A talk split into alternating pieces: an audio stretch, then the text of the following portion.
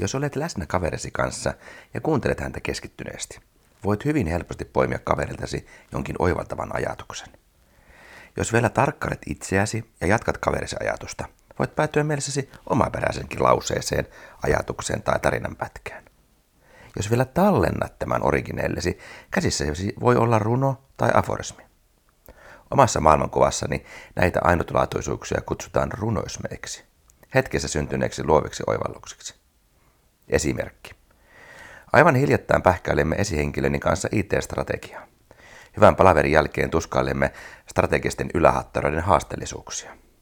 Jossain vaiheessa jompikumpi sanoi jotain perse edellä puuhun menemisestä. Tästä syntyy lopulta mielessäni jatko, ja numero 133 menee seuraavasti. Hieman hankalaa. Ensin ajetaan kärme pyssyyn ja sen jälkeen kivutaan perse edellä puun latvaan. Näenpäs pitkälle. Tämän kahdeksannen jakson inspiraattori on oma tuotokseni, eli runoismit. Nostin sen ihan sen takia, että tämän jakson julkaisupäivän illalla on maailman ensimmäisen runoismikirjan Proto-julkaisu Open Mic-tapahtumassa. Jos avaimen runotapahtumaan saan arvolla numeroni, yleisö Helsingin Sörkaruisussa kuulee runoismeja. Tämä piti jo tapahtua viime vuonna, mutta korona esti niin sanotusti virallisen julkaisun. Miten nämä runoismit liittyvät sitten luovuuteen? Mitä ylipäätänsä ovat runoismit ja miksi ne ovat syntyneet? Viime vuoden kesällä Kainuusalmen toimittaja Katra, Katja Mabruk haastatteli allekirjoittanutta tästä aiheesta. Lainaan Mabrukia, joka tiivisti ajatuksiani.